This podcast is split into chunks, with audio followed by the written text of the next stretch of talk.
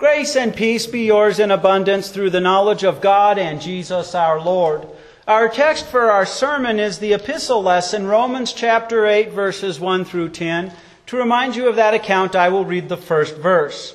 So then, there is now no condemnation for those who are in Christ Jesus.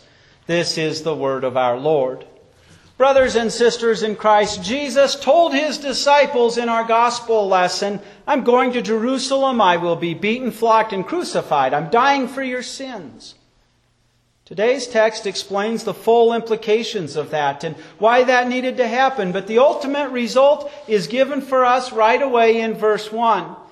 Therefore there is now, and if we look at the original Greek wording, it makes it very clear, not even one sentence of condemnation for those who are in Christ Jesus. Not even one, not one little dot of an I, not one sentence of condemnation. Christ died for the sins of the world. That's our verse of the day. Yet that not one sentence of condemnation is only given to a group of people, those who are in Christ Jesus. And again, not to bore you, but in our inspired Greek language of the New Testament, we really want to pay attention to prepositions, literally in Christ Jesus. When you are in Christ Jesus, you are the member of the invisible church of all believers of all time. You have union with Christ. Your new person is connected to him as a branch is to the vine. And so, our sermon theme for today is, union in Christ means no condemnation. So how do we come about to get this? We're told in verse two, in fact, and this is the law this about the Spirit, that, that word is used as a principle, a concept, a general axiom, the principle about the Spirit that produces life in Christ Jesus freed you away from the principle about sin and so about the death. Adam and Eve fell into sin. God had warned them, if you eat of that tree, you will surely die. And they died the minute they ate of it. Physical death came hundreds of years later, but they had the image of God and they became God's enemy. They spiritually died. God came and promised them a Savior. The seed of the woman would crush the serpent's head while the serpent would bite his heel. He put faith in their hearts. And so we see there's this general principle about sin, and this is the way the world thinks. But when we think of the way the world thinks, that gives us death, spiritual death, and ultimately, because everyone who sins dies, we will suffer physical death unless we are the last generation in which Christ returns. So we see that we get life because the Holy Spirit works through that message that Jesus died for you. He enters your heart and gives you faith.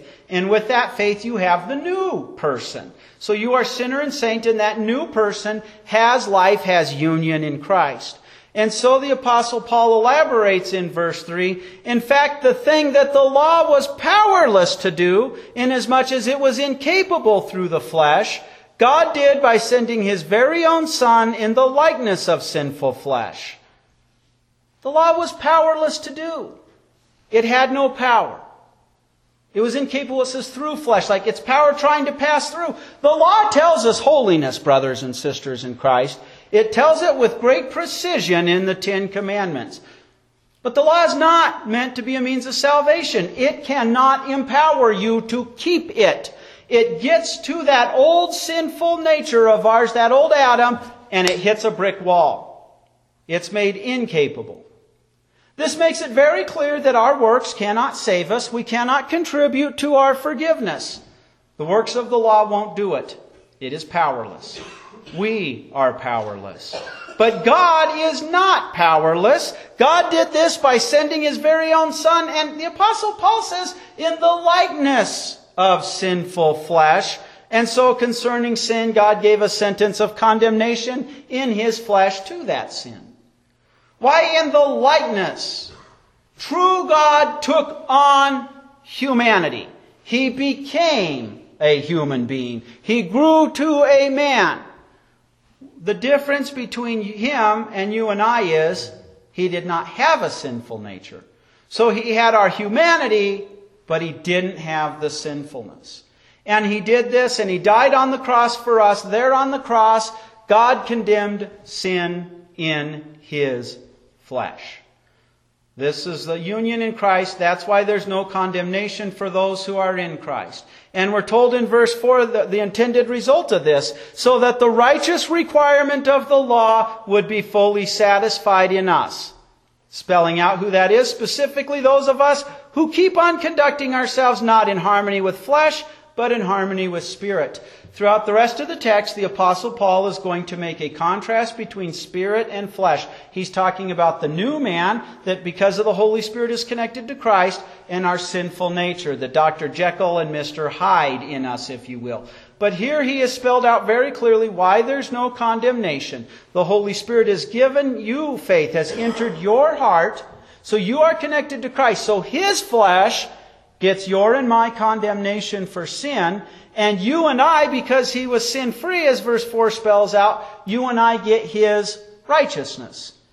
God in his courtroom declares you and I righteous, even though we are guilty of sinning every day in our thoughts virtually by the minute. So we see union in Christ means no condemnation. The law, the Ten Commandments, they kill.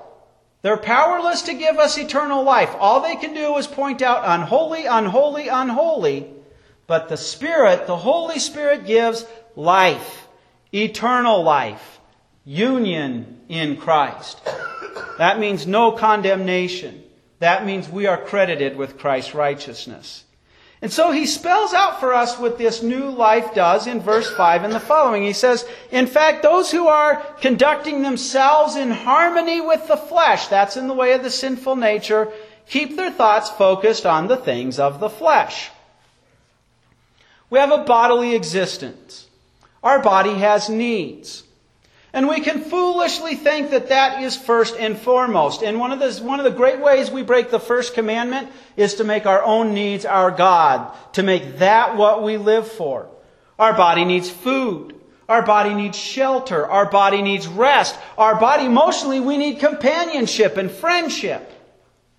The problem is, without the Holy Spirit in our heart, we think that's what life's about. Now, those are things we certainly need, but we make them the reason for our existence. And our thoughts revolve around this. Without the Holy Spirit in our heart, without the new man, we cannot help but to think this way. And so we're told, yet, those who are conducting themselves in harmony with spirit, that's the new man that the Holy Spirit has created, that's in union with Christ, keep their thoughts focused on the things of spirit.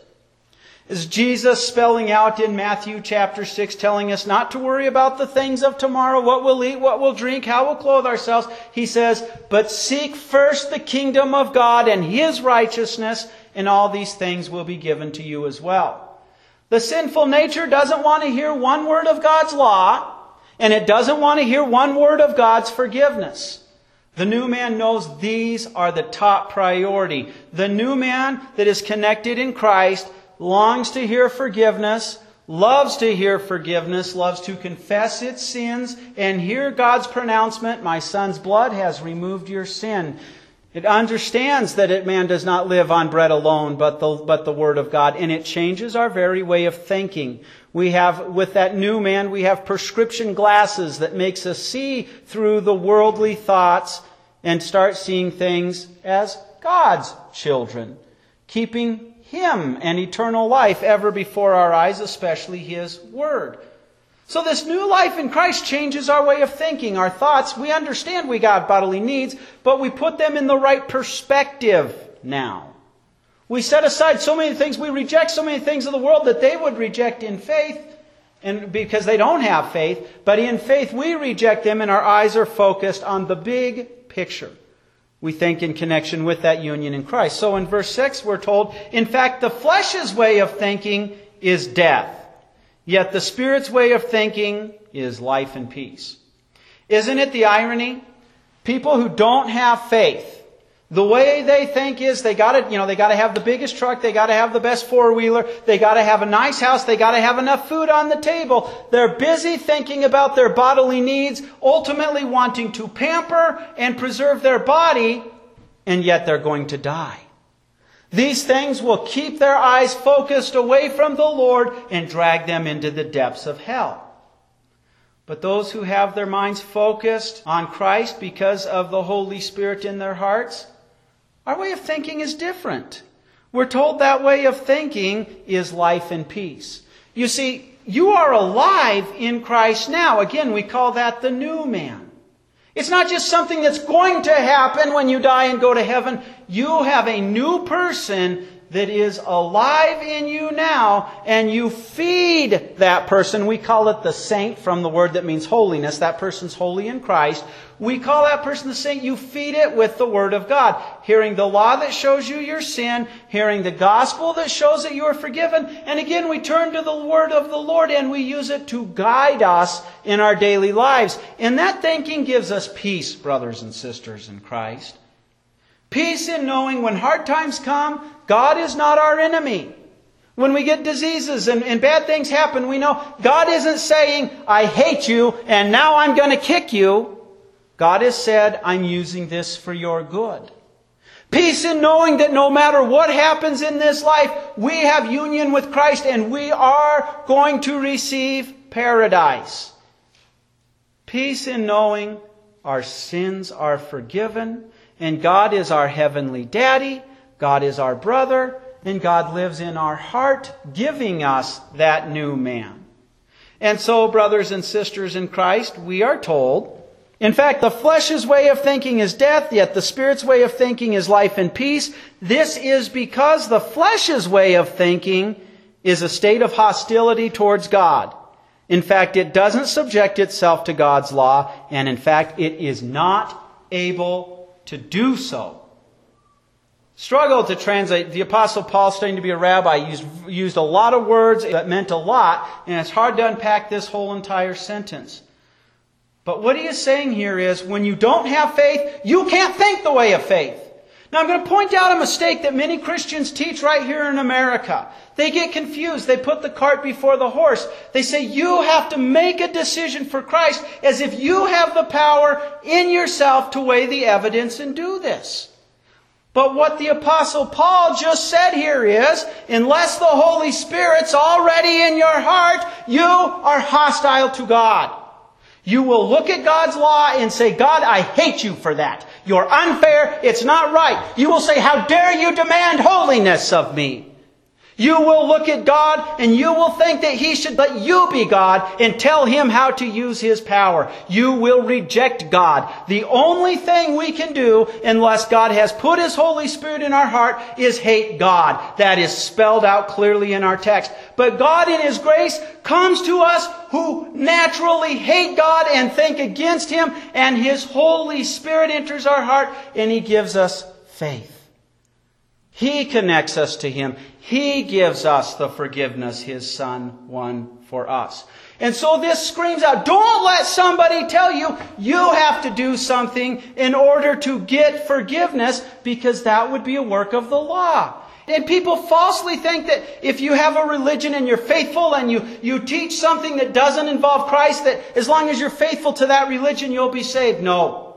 Because without the Holy Spirit in our hearts, so that we're united to Christ, all we can do is hate God. Even though there are people who think they have a God and they love Him, it's not the true God. In their salvation, they do things that are hostile to God's holiness, and they will reject God in one form or the other. But you are able to please God.